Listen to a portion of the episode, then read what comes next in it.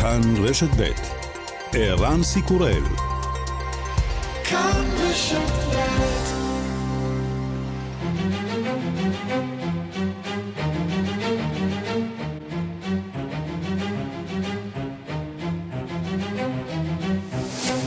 השעה הבינלאומית 4 ביולי 2022 והיום בעולם.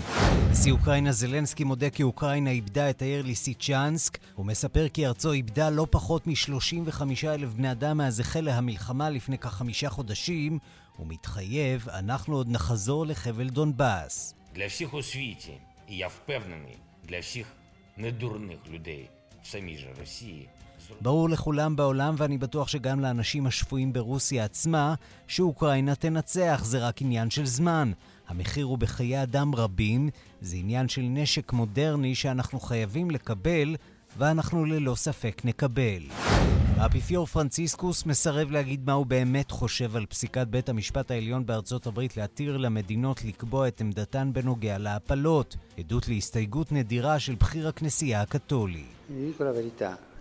Io tecnicamente non capisco la cosa, devo studiarla, perché non conosco bene come è stata la sentenza 50 anni fa, adesso...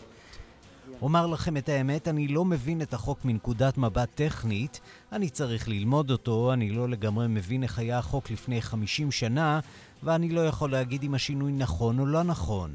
אני מכבד החלטות של בית המשפט, אם נניח את זה בצד, סוגיית ההפלות היא בעייתית. בנושא הזה אנחנו צריכים להיות מדעיים ולראות מה אומר לנו המדע היום.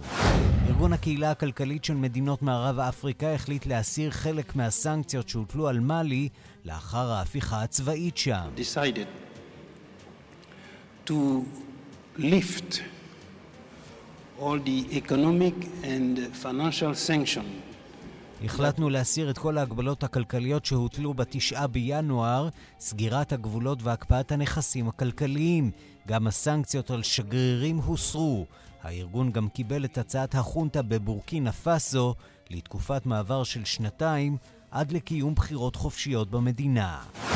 3 הרוגים באירוע ירי בקניון הגדול בקופנהגן בירת דנמרק. המשטרה תחילה לא פסלה אפשרות שמדובר בטרור. כעת כבר נראה שלא. Det er vigtigt for mig at understrege, at det arbejde, vi har lavet hen over natten, der er der ikke noget, der peger på, at den mistænkte, som vi har anholdt... חשוב להדגיש שעל פי העבודה שעשינו במהלך הלילה, שום דבר לא מצביע על כך שהחשוד עבד עם אחרים או קיבל סיוע מאחרים, אומר מפקד משטרת קופנהגן.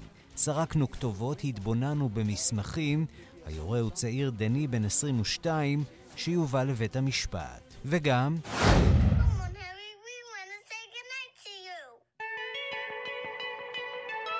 בשל אירוע הירי בקופנהגן נאלץ הזמר הארי סטיילס לבטל את הופעתו בבירה הדנית לאכזבת המעריצים הרבים.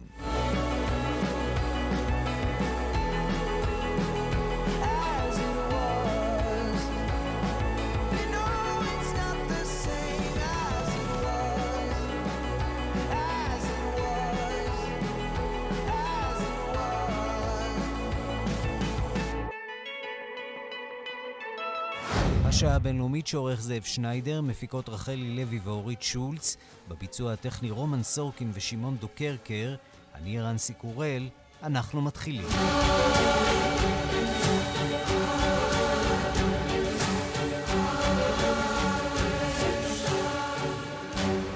שלום רב לכם, אנחנו פותחים באוקראינה. רוסיה ממשיכה לכבוש ערים במזרח המדינה ולהגביר את ההפצצות על ערים אחרות. אתמול שוב נרשמו קורבנות אזרחיים בנפש.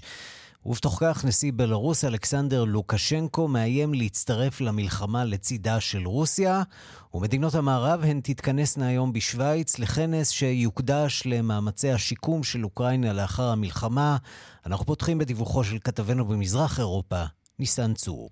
רוסיה השלימה את השתלטותה על העיר ליסיצ'נסק במזרח אוקראינה, ושר ההגנה הרוסי סרגי שויגו אמר כי צבא רוסיה הצליח להשתלט לחלוטין על אזור לוהנסק וליצור רצף טריטוריאלי. דובר צבא אוקראינה אישר כי הכוחות האוקראינים נאלצו לסגת מהאזור. נשיא אוקראינה וולודימיר זלנסקי אמר כי הוא מתחייב להחזיר את העיר ליסיצ'נסק לשליטת אוקראינה בעזרת נשק ארוך טווח שהוא מקווה לקבל ממדינות המערב. Якщо командування нашої армії і забирає людей з певних точок фронту, де ворог має найбільшу вогневу перевагу, зокрема це стосується і Лисичанську. Це означає тільки одне, що ми... אם פיקוד הצבא שלנו משיג אנשים מנקודות מסוימות בחזית, שבהן יש לצבא הרוסי עליונות האש הגבוהה ביותר, וזה חל במיוחד על ליסיצ'נסק, זה אומר רק דבר אחד, אנחנו נחזור. הודות לטקטיקה שלנו, הודות לגידול באספקת הנשק המודרני. אוקראינה לא מוותרת על כלום.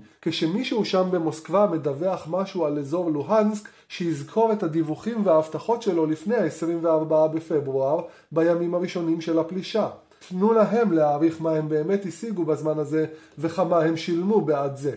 צבא רוסיה ממשיך להגביר את ההפצצות במזרח אוקראינה, ואתמול נהרגו 6 בני אדם ועוד 20 נפצעו בהפגזה על העיר סלוביאנסק באזור דונצק. מנגד האשים דובר צבא רוסיה, איגור קונשנקוב, את הצבא האוקראיני כי שיגר טילים אל העיר בלגורוד בגבול בין אוקראינה לרוסיה, וגרם למותם של 3 בני אדם ולפגיעה בבנייני מגורים רבים. ונשיא רוסיה פוטין ממשיך לקבל תמיכה מעמיתו הקרוב, נשיא בלרוס אלכסנדר לוקשנקו.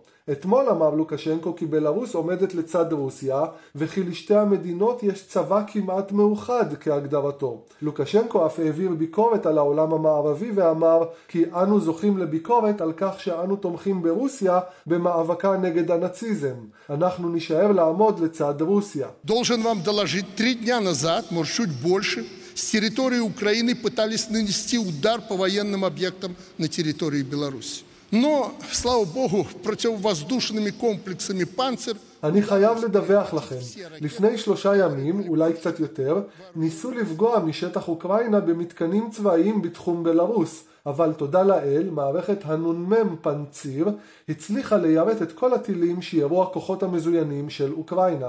בינתיים נמשכים המאמצים של מדינות העולם לסייע לאוקראינה.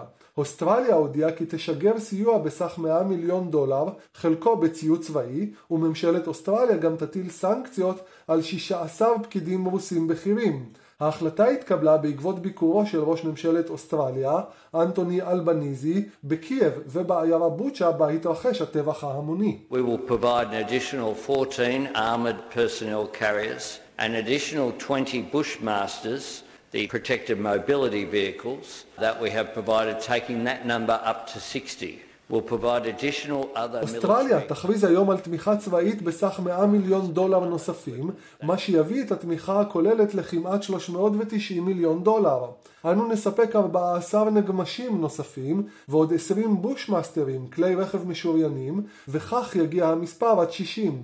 נספק ציוד צבאי נוסף, כולל מל"טים וציוד אחר שאוקראינה תבקש. היום יחל בלוגאנו בשוויץ כנס בינלאומי שיוקדש למאמצי הסיוע ולבנייה מחדש של אוקראינה לאחר המלחמה. בכנס השתתפו נציגי מדינות רבות מהעולם ומשלחת אוקראינית שתגיע מקייב. שרת החוץ של בריטניה, ליז טראס, אמרה לחברי הפרלמנט הבריטי כי היא תומכת ברעיון שהממשלה תחרים נכסים רוסיים שהוקפאו בבריטניה ותעביר אותם למשפחות ההרוגים האוקראינים במלחמה. והאם אנחנו בדרך למתיחות בין רוסיה לטורקיה?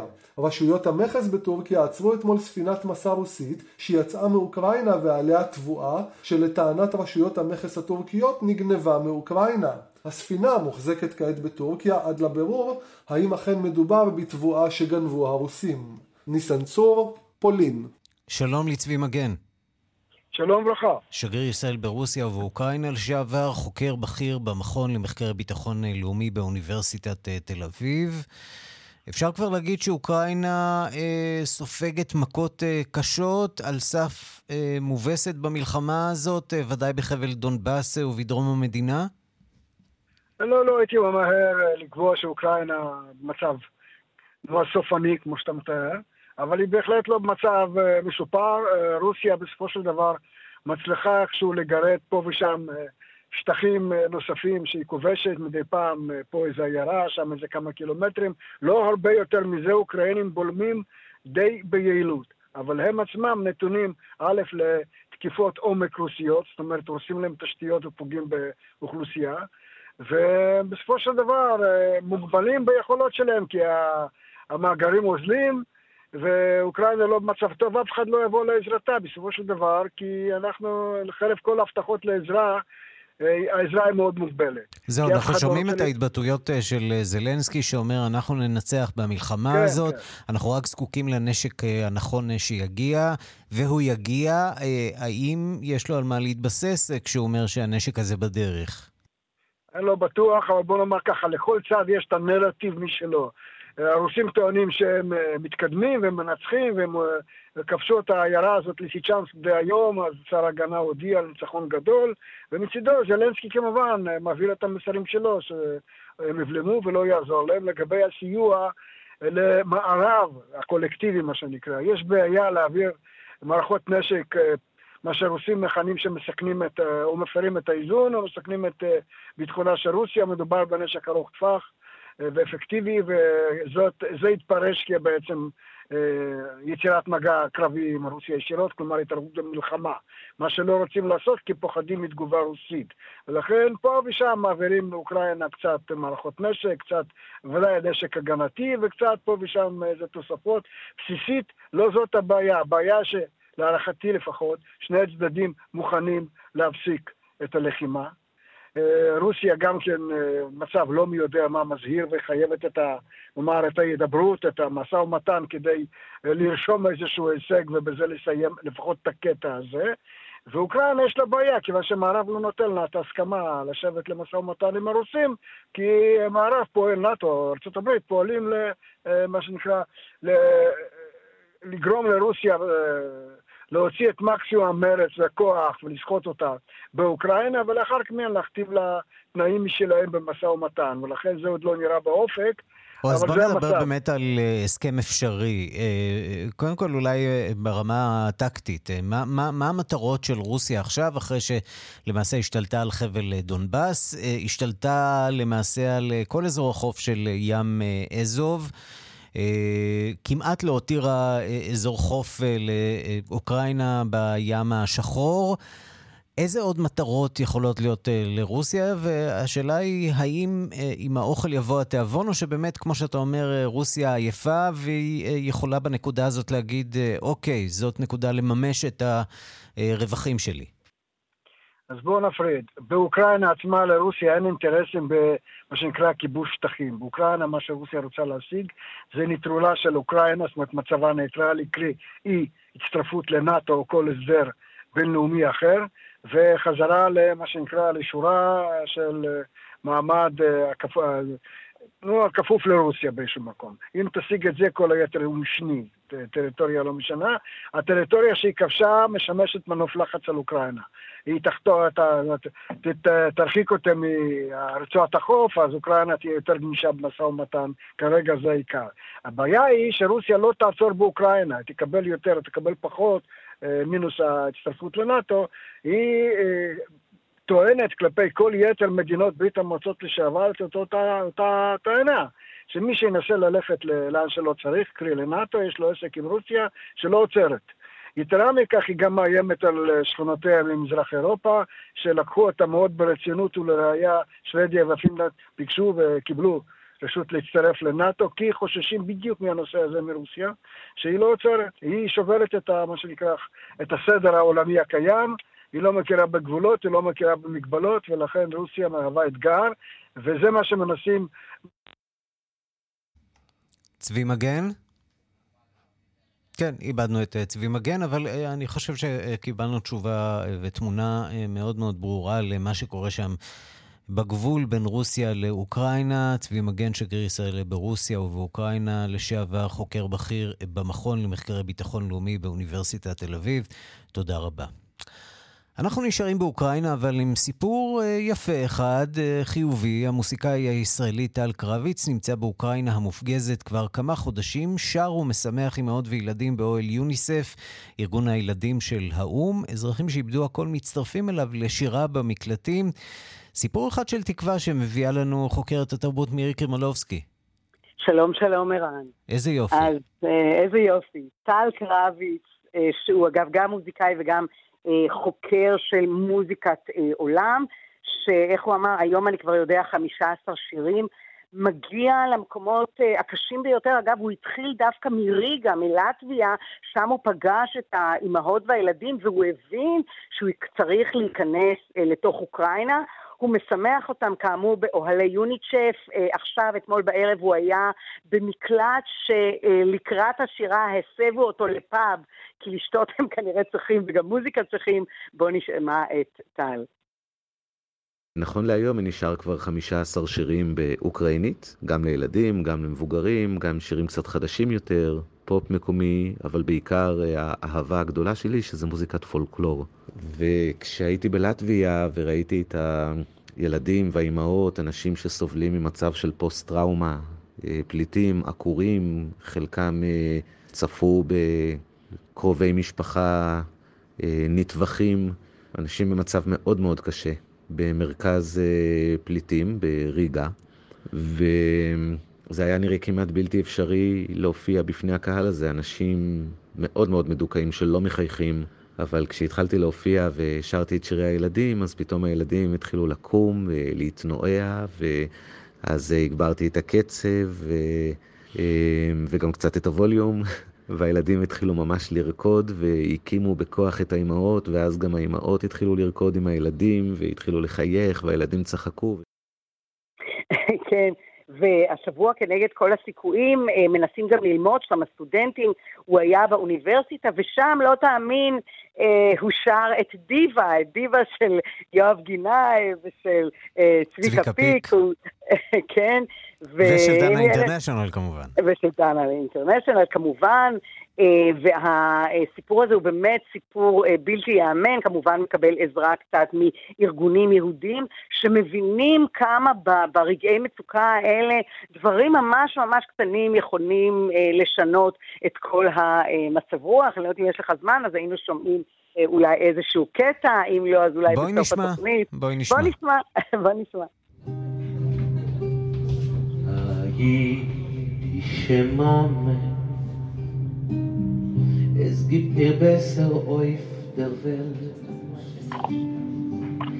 Aidische Mame Oi baby bitte wenn sie fällt Wie schön und lichtig ist in Haus Wenn die Mame ist dort Wie treurig finster wird wenn Gott Meint ihr euch voll am Gott מירי קרמלובסקי, תודה רבה. תודה לך ערן, שנדע רק זמנים טובים כמובן. אמן, אמן. נתהלתן איר טייר דוסיס גביס דיגרסטן זין אוי ויגליק ליכון רייך איז דר מנש בוספות אז השיינם התונם geschenk von Gott nur ein altitschke jüdische Mame Oi Mamo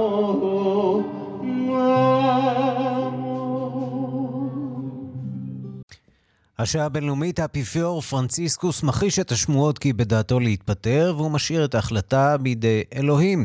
בראיון לסוכנות ידיעות באיטליה, הוא נמנע מלהיכנס אל איסור ההפלות בארצות הברית, אבל מסכים עם ראשי הכנסייה השמרנית באמריקה. הוא גם מביע רצון לבקר ברוסיה ובאוקראינה, בניסיון להשכין שם שלום. הדיווח של כתבנו ברומא, יוסי בר. האפיפיור פרנציסקוס העניק בסוף השבוע ראיונות לכלי התקשורת. הוא אינו מוציא מכלל אפשרות שהתפטר בגלל מצבו הרפואי. זה תלוי בהחלטת אלוהים, אומר פרנציסקוס לסוכנות הידיעות רויטר ולסוכנות הידיעות הארגנטינית תלם. No, per il momento no, davvero, ma arrivato il momento quando io verrò che non ce la faccio, lo farò. Il grande esempio del Papa Benedetto. כשארגיש שאיני שולט במעשיי, אלך בדרכו של קודמי, בנדיקטוס ה-16, שהתפטר לפני 9 שנים. אני משאיר זאת בידי אלוהים. לי אין כוונה להתפטר בקרוב, אומר פרנציסקוס. האפיפיור תוקף את הפלג השמרני בוותיקן, והוא קורא לפתיחות בעיקר במעמדן של נשים. הכנסייה היא אישה, בת זוגו של ישו. יש להעניק לה תפקידים בכירים בניהול הכנסייה. לנשים יש יכולת להבין את הדברים בצורה טובה יותר, וראיית העולם שלהן שונה. אומר האפיפיור, ומוסיף כי הוא מתכוון לעמידן בראשי משרדים המנהלים את הכס הקדוש. האפיפיור מתחמק מעניין איסור ההפלות בארצות הברית, והוא אומר כי אינו מכיר מספיק את הנושא, אך הוא סומך על החלטת ראשי הכנסייה בארצות הברית. עם זה, הוא תוקף את הנשיא לשעבר טראמפ בנושא ההגירה שמביאה להפרדת האימהות מילדיהן. הוא קורא למנהיגי אירופה לאפשר הגירה. אירופה מזדקנת, הוא אומר, היא זקוקה למהגרים, אחרת תהפוך לריקה. האפיפיור מביע את רצונו לבקר באוקראינה וברוסיה תחילה. Io vorrei andare, io ho voluto andare a Mosca prima di tutto. Siamo cambiati messaggi su questo, perché io pensavo הוא מקווה שיסייע בהשכנת השלום, ומדגיש כי את המלחמה אין פותרים בכמויות נשק, אלא בדיאלוג. כאן יוסי בר, רומא. שלום לכתבנו בוושינגטון, נתן גוטמן. שלום ערן. נפתח אולי באמת בסוגיה הזאת של ההפלות, שמסעירה לא רק את ארצות הברית, אלא גם את העולם כולו. שמענו את העמדה של האפיפיור, עמדה מתחמקת משהו מהסוגיה הזאת. שמענו גם על, אתמול דיווחנו כאן על אירוע חמור מאוד בברזיל, של ילדה בת 10, שאילצו אותה למעשה לא לבצע הפלה, חרף העובדה שהיא נאנסה, ומתברר שגם בארצות הברית מתחילים לצוף סיפורים כאלה, שהן תולדה של המדיניות החדשה, שמאפשרת בעצם לכל מדינה לקבל החלטות כראות עיניה בנושא הזה. כן, סיפור לא מאוד שונה שקורה במדינת אוהיו, אחת המדינות שיש להן כבר בספר החוקים, חוקים שאוסרים הפלות, ומחכים פשוט להיכנס לתוקף. יש איזה עיכוב שם בכניסה לתוקף, אבל זה אמור לקרות ממש בימים הקרובים, ושם באוהיו מגיעה למרפאה לנערות נפגעות פגיעה מינית, ילדה בת 10 שעברה אונס ונמצאת בשבוע השישי להריונה, אבל הרופא שמטפל בו אומר, תראה, אני חושש לטפל בך, כי החוק הזה עלול להיחתם בכל יום, ויכול להיות שאנחנו לא נספיק לבצע את ההפלה כאן, ולא נוכל לעשות את זה, הוא נאלץ להפנות אותה למרפאה במדינת אינדיאנה. היא הייתה צריכה לנסוע, ילדה בת 10 קורבן אונס, הייתה צריכה לנסוע למדינת אינדיאנה השכנה, לעבור שם את הליך ההפלה. אגב, אינדיאנה גם כן מדינה מאוד קשוחה בחוקי ההפלות שלה, וסביר שהאפשרות הזאת גם כן תיסגר בתוך כמה שבועות, אבל המקרה הזה שזוכה להרבה תהודה בארצות הברית, ממחיש באמת את הדוגמאות הקיצוניות של ההחלטה הזאת של בית המשפט העליון לבטל את פסיקת רו נגד וייד. מדובר לא רק בגישה להפלות של נשים בוגרות שמעוניינות בכך מסיבות כלשהן, אלא גם במקרה של ילדות, גם במקרה של אונס. המקרים הקיצוניים האלה שממחישים עד כמה בכמה מהמדינות האלה, אין בכלל שום הבחנה לגבי הנסיבות, אלא האיסורים הם גורפים או כמעט גורפים. ומה שמתגלה ביום הזה, יום העצמאות ה-246 של ארצות הברית, שכמובן נחגג אצל כולם עם פיקניקים וברביקיו מסורתיים, הוא שהשסע בארצות הברית הוא עמוק ונראה כמעט בלתי ניתן לגישור, על סף, לא אומר מלחמת אזרחים, אבל ודאי מלחמה אידיאולוגית מאוד מאוד קשה, שתשפיע ודאי על מערכת הבחירות הקרובה. בהחלט, מה שראינו בשבועות האחרונים בגלל ההחלטה הזאת של בית המשפט העליון, זה איזושהי הדגשה של קווי שבר שהיו קיימים קודם בחברה האמריקנית, אבל לפתע נמצאים עכשיו בחזית הבמה. ובאמת כשהאמריקאים יושבים היום או ישבו בעוד כמה שעות מסביב לברביקיו שלהם כדי לחגוג את 4 ביולי, את יום העצמאות, אחד הדברים שוודאי יעסיקו את האנשים זה איך מאחדים מחדש את המדינה, שהתברר שמורכבת מכמה מדינות שההבדלים ושהתהום האידיאולוגית הזאת פעורה ביניהם, ולא בטוח שיש לכך פתרון, לא לצד השמרנים שרוצים לראות יותר דברים כמו ההחלטות שראינו שיצאו מבית המשפט העליון בחודש האחרון, לבין הליברלים שהיו מעוניינים שהחיים יהיו כקדמותם, כלומר איזושהי התקדמות לקראת חירויות פרט גדולות יותר. אנחנו נראה כמובן מבחן לזה במידה מסוימת בבחירות האמצע בחודש נובמבר, אבל זה לא הכל רק שאלה של בחירות, זו שאלה של חברה מעבר לכך, איפה החברה האמריקנית רוצה לראות את עצמה. הנה דברים אגב שאמרה בנושא הזה של ההפלות סגנית הנשיא קמלה הריס בנאום בסוף השבוע. The Supreme Court with the Dobbs decision for the first time in the history of our nation took a constitutional right that had been recognized and took it from the women of America. And what is so outrageous about this on every level is one, it is the taking of a right that was given and guaranteed and something that we took for granted to be so long. So what that means then in terms of what else might be vulnerable that we have to talk about a settled law, including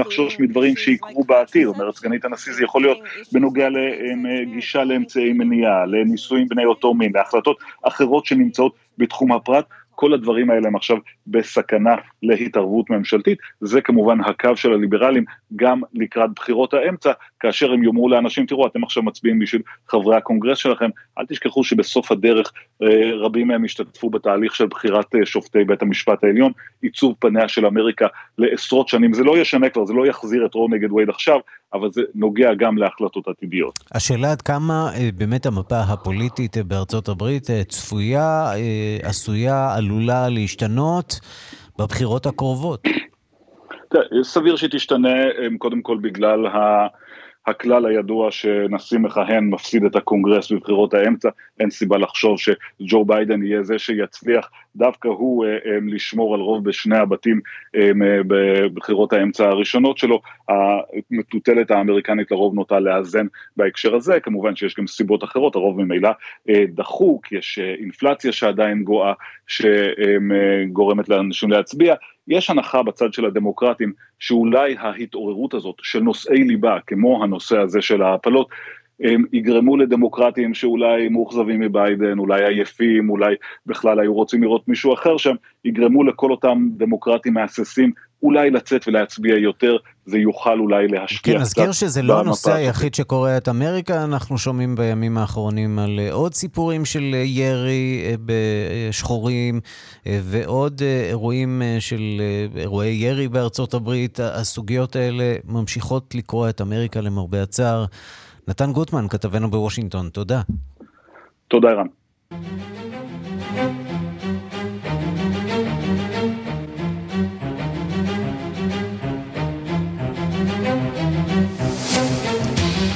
זה קורה גם בקופנהגן השלווה, במרכז מסחרי גדול במערב הבירה הדנית. נרצחו אתמול מיריות מתנקש, 3 בני אדם, 4 נפצעו קשה. המשטרה סבורה שלא מדובר במעשה טרור, והיא ממשיכה בשעות אלה לברר את המניע לרצח. החשוד ברצח הוא אזרח דני בן 22, מוכר למשטרה, אבל ללא עבר פלילי, ולדברי מפקד משטרת קופנהגן יש לו עבר פסיכיאטרי.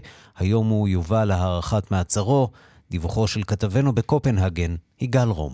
החשוד ברצח נתפס מחוץ לקניון כ10 דקות אחרי היריות. ברשותו נמצא רובה, תחמושת וסכין, והוא אישר למשטרה שהוא היורה. בקניון היו בעת התקיפה שהראה לפנות ערב 100 בני אדם, ובהם צעירים רבים שחיכו להופעה של זמר פופ בריטי פופולרי, הארי סטייל שמו, באולם סמוך. כאמור, אין עדיין פרטים על זהותו של היורה.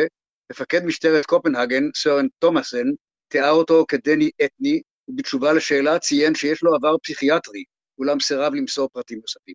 אשר למוטיב, גם זו שאלה חשובה מאוד, שתתברר אולי מאוחר יותר בדיון להארכת המעצר. אולם כל הסימנים מעידים שהדיון הזה יתנהל בדלתיים סגורות, כדי לא להקשות על המשך החקירה.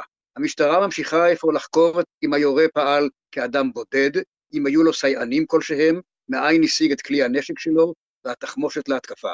לא נמסר עד כמה החשוד משתף פעולה עם החוקרים, אולם בעניין אחד, חשוב, המשטרה בטוחה. Der er ikke noget i vores efterforskning, eller de dokumenter, vi har gennemgået, eller de ting, vi har fundet, eller de vidnesberetninger, vi har fundet, der kan underbygge... חקירת המסמכים, הממצאים השונים וההתבטאויות של עדי ראייה, אין שום אינדיקציה שמדובר בפעולת טרור. כך אומר מפקד משטרת קופנהגן. התקשורת מלאה סיפורים של עדי ראייה, נוגע ללב במיוחד וסיפורו של אב שבתוך המהומה איבד את ביתו בת 2.5, ותוך כדי חיפוש אחריה מצא את עצמו עומד פתאום מול היורה עצמו. הוא הצליח לצלם אותו, היורה אמר לו משום מה שהכל לא אמיתי והחל לרוץ לכיוון אחר. הילדה נמצאה מאוחר יותר עם בני משפחה אחרים במקום מסתור. ראשת הממשלה, מטה פרדריקסן, הביעה גם היא זעזוע מן המקרה, ושיגרה תנחומים למשפחות הנרצחים, ואיחולי החלמה לפצועים. 4 מהם נפגעו מיריות ומצבם קשה, אך יציב, רבים אחרים נפצעו תוך כדי בריחה מן הקניון ומצבם קל. כמעט אי אפשר שלא לומר מילה על האבסורד של מתקפת רצח כזאת בקופנהגן של ראשית הקיץ, שזה עתה חגיגה 3 ימים מלאי שמחה עם תחילתו של טור דה פרנס בדנמרק. אבל זה קרה לפני כ10 ימים גם באוסלו, גם היא דוגמה מצוינת לעיר שלווה.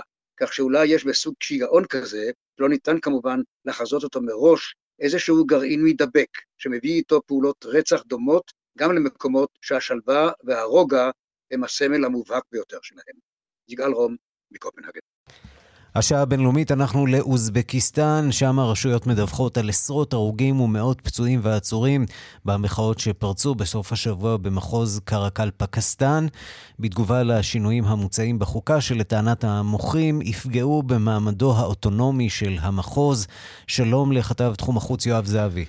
שלום אירן. אתמול עסקנו באמת בסוגיה הזאת, מחוז קרקלפקסטן, שאולי קרקלפקסטן שרבים מאיתנו לא הכרנו, אבל הוא בעצם חולש על כשליש או מחצית משטח המדינה הדי גדולה הזאת שבמרכז אסיה, והסיפור שם הולך ומדרדר, מתברר. כן, 18 הרוגים, יותר מ-240 פצועים, זו מצבת הקורבנות במחאות האלה, לפחות לפי משרד התובע הכללי של אוזבקיסטן, כך שבפועל אנחנו מכירים את הדיווחים שיוצאים מהמדינות האלה, אפשר להניח שמספר הקורבנות בפועל הוא גבוה יותר, להניח בזהירות כמובן.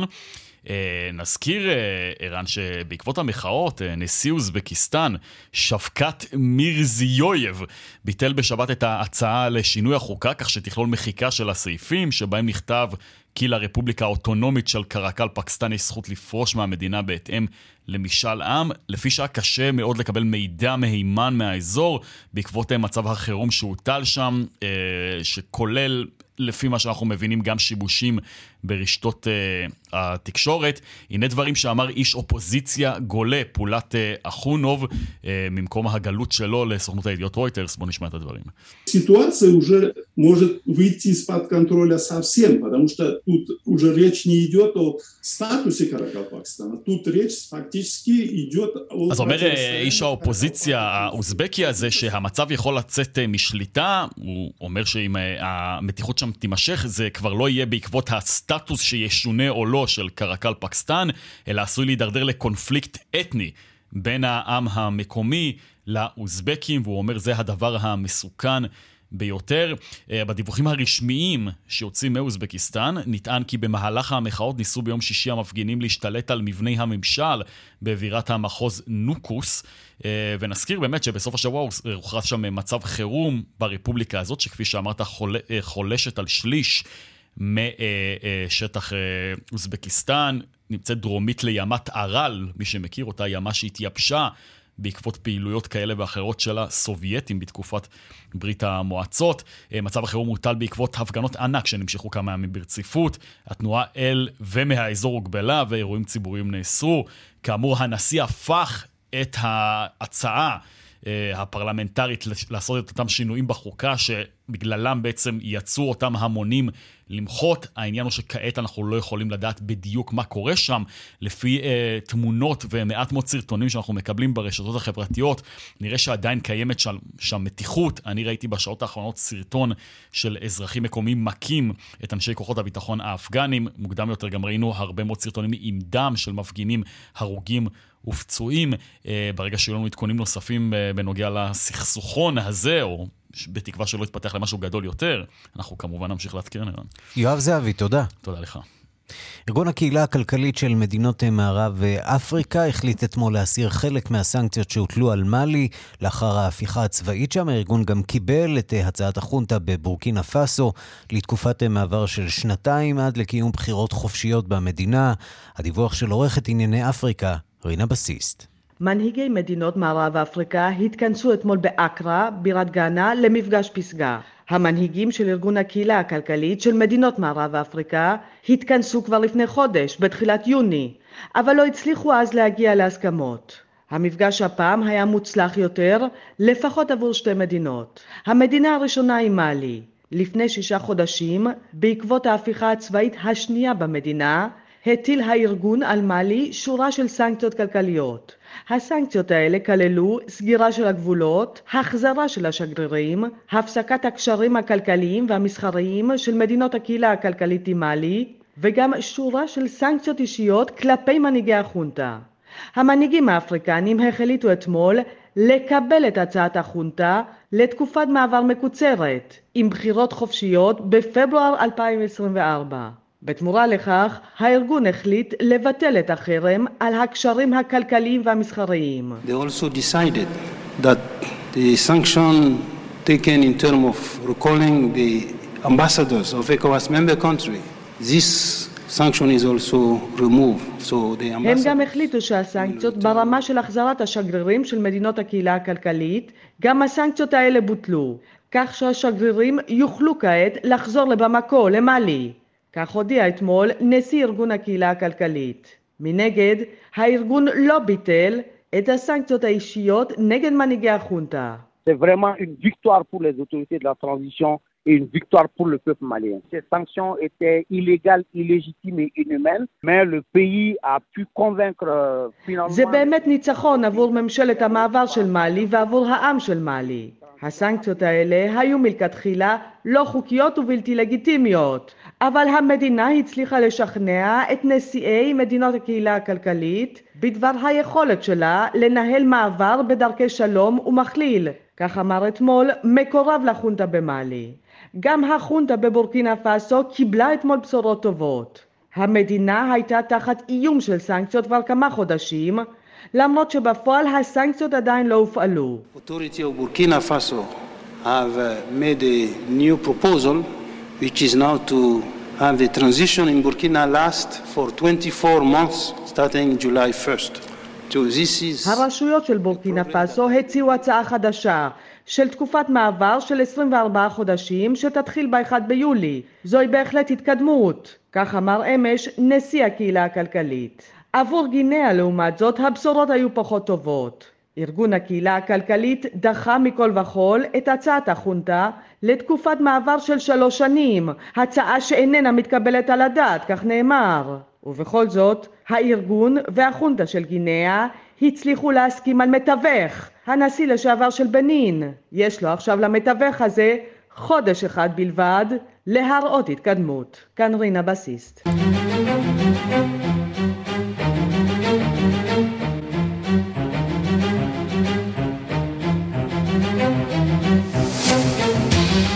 אנחנו נשארים באפריקה, אבל צפון אפריקה, טוניסיה, שם הודיע השבוע הנשיא על טיוטת חוקה חדשה שתעלה למשאל עם במדינה.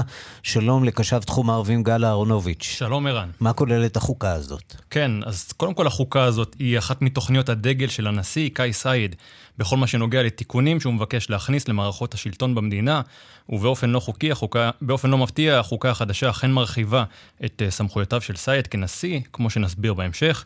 הדעות במדינה חלוקות בין תומכים ומתנגדים לחוקה, ותכף נשמע כמה קולות שמגיעים משם, אבל קודם כל ניתן קצת רקע למה שקורה בטוניסיה בשנה האחרונה.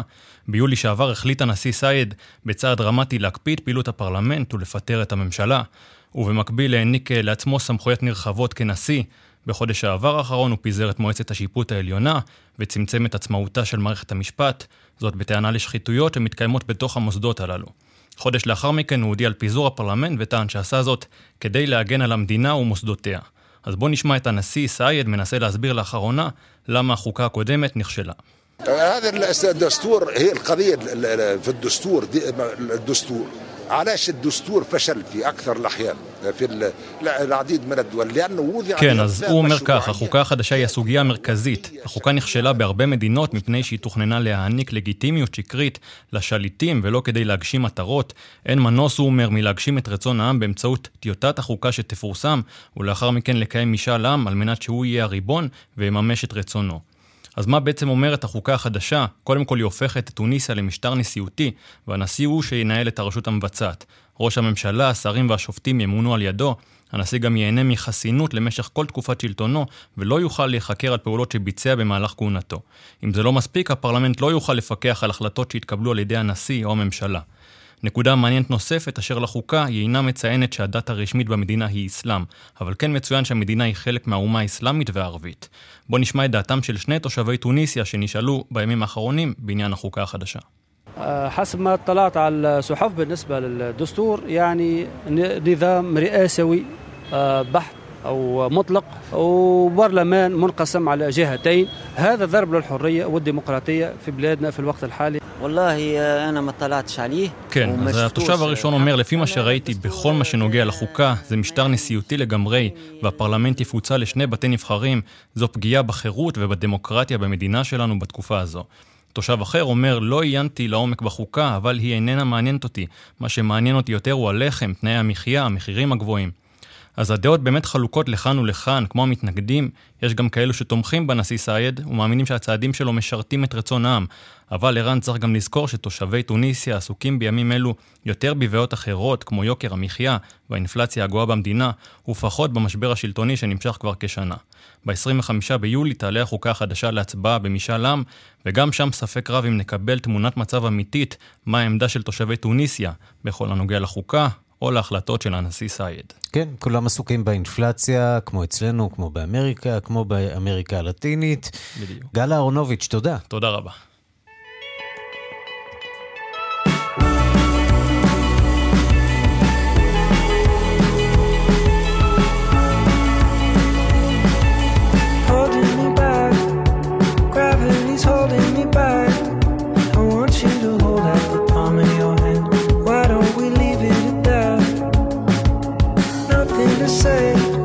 וזה כבר Harry Styles עם As It Was, שאתמול נאלץ לבטל את הופעתו בקופנהגן בגלל אירוע הירי שהתרחש שם. 3 אנשים נהרגו באירוע הירי הזה. ההופעה שלו אולי תתקיים בעתיד הנראה לעין. אלפים נשלחו הביתה ברגע האחרון. זה מה שקורה בקופנהגן. Seems you cannot be replaced And I'm the one who stays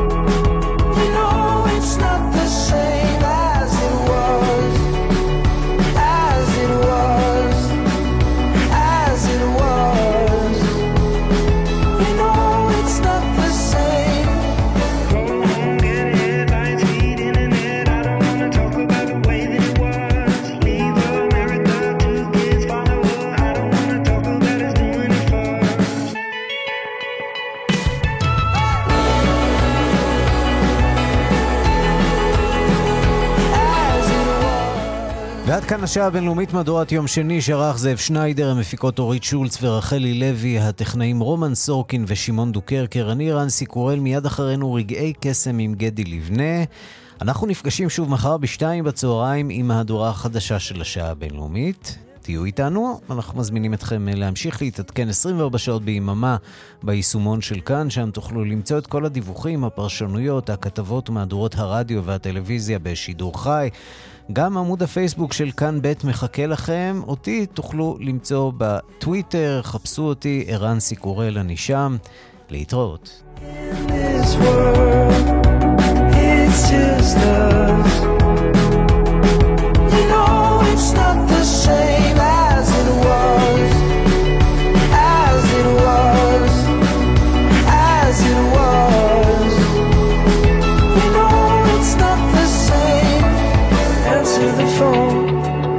Mary, you're no good alone.